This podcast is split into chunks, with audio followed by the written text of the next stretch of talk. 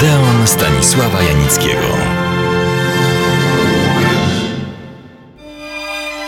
Małe robotnicze miasteczko na północy Anglii. W skromnym zakładzie pogrzebowym pracuje chłopak, który znudzony szarą rzeczywistością przenosi się do dziwnej krainy Ambrozji. Tu przeżywa niezwykłe przygody, także z pięknymi kobietami. Pogrążony w swych fantazjach, nie zauważa kochającej dziewczyny w świecie realnym. I tę dziewczynę gra inaczej. Młoda i ambitna, początkująca modelka Diana Scott wiąże się z dziennikarzem Robertem w nadziei zostania kobietą sławną i bogatą, co umożliwić ma związek z Robertem, który wprowadza ją w świat śmietanki towarzyskiej i high life. Dianie nie przeszkadza fakt, iż Robert, aby związać się z nią, porzuca swoją rodzinę. Na pierwszy rzut oka modelka odnalazła stabilizację u boku dziennikarza. Jednak po pewnym czasie uświadamia sobie, że pozostali adoratorzy mogą zaoferować jej znacznie więcej. Pierwszy film nosi tytuł Billy Kłamca, drugi Darling. Oba reżyserował John Schlesinger. Aktorka, o której mowa, pierwszym filmem rozpoczęła swoją oszałamiającą i wielce zasłużoną karierę. Za drugi otrzymała Oscara. Julie Christie jest jedną z najznakomitszych, najciekawszych o bogatym życiorysie aktorek brytyjskich. Urodziła się 14 kwietnia 1941 roku, ale gdzie? W miejscowości Czabła, Assam, w Indiach. Jej ojciec był właścicielem plantacji herbaty, oczywiście herbaty Assam. Matka, walijka, malarka.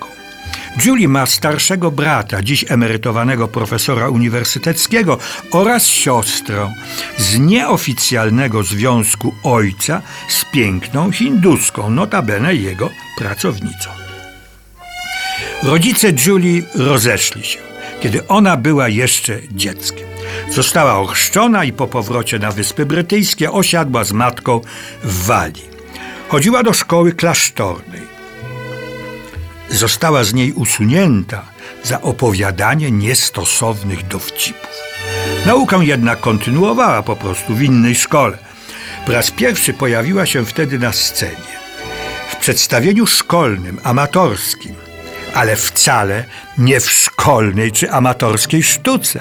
Była nią święta Joanna Bernarda Shaw'a, przedostatnia sztuka tego wielkiego pisarza i kpiarza. Tak na marginesie bo to prawdziwe kuriozum. Bernard Shaw jest jedynym człowiekiem, który uhonorowany został jednocześnie literacką nagrodą Nobla i filmowym Oscarem za Pigmaliona. Julie Christie, bo do niej wracam, aktorką chciała zostać, jak to się mówi, od zawsze.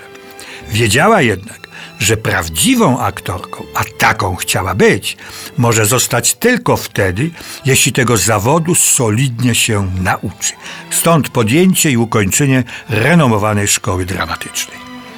Pracę jako aktorka zaczęła od rosnącej w siłę i dostatek telewizji brytyjskiej, konkretnie BBC. Miała 20 lat, kiedy powierzono jej główną rolę w serialu A jak Andromeda. Dwa lata później, to znaczy w roku 1963, zadebiutowała na kinowym ekranie we wspomnianym na wstępie filmie Billy Kłamca. Grała tu Liz, dziewczynę marzącą o głównym bohaterze, zagubionym i rozwichrzonym chłopaku, buntowniku, który tak naprawdę nie umie się prawdziwie zbuntować. Tę rolę gra Tom Cartney. Julie Christie nominowana była za swoją rolę do nagrody BAFTY, brytyjskiego Oscara, jako najlepsza aktorka. Była wielkim odkryciem aktorskim tamtych lat. Niedługo trzeba było czekać, a tenże sam reżyser John Schlesinger powierzył jej tym razem w pełni główną rolę w filmie Darling. Wszedł on na ekrany w 1963 roku i stał się rewelacją nie tylko tego sezonu. Julie Christie stworzyła tu postać dziewczyny dalekiej od liryzmu i romantyzmu. Jej Diana Scott jest kobietą młodą, lecz już pozbawioną skrupułów i zasad moralnych.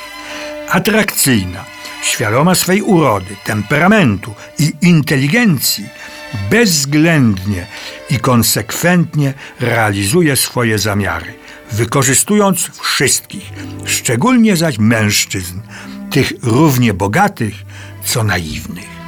A w ogóle to tę rolę wcale nie miała grać Julie Christie, a Shirley MacLaine. Ta jednak odrzuciła tę propozycję. Chyba później tego bardzo żałowała. Każdej aktorce czy aktorowi to się jednak zdarza. Sama Julie Christie odrzuciła propozycję zagrania głównych ról w filmach między innymi Dziecko Rosemary, Wielki Gatsby, Bonnie and Clyde, Czyż nie dobija się koni, Kabaret, Chinatown i tak dalej. Aktorki, które zagrały te role, otrzymywały Oscara albo przynajmniej nominację do Oscara. Julie Christie też chyba żałowała, ale nie należy ona do osób, które rozpamiętują swoje pomyłki. Zresztą te filmy, w których grała, dawały jej wystarczającą satysfakcję. Choćby w tym samym 1965 roku miały miejsce premiery jeszcze dwóch, obok Darling, głośnych filmów. Młody Cassidy i Doktor Żiwago. O Julie Christie w tych filmach opowiem za tydzień. Zapraszam serdecznie do Odeonu.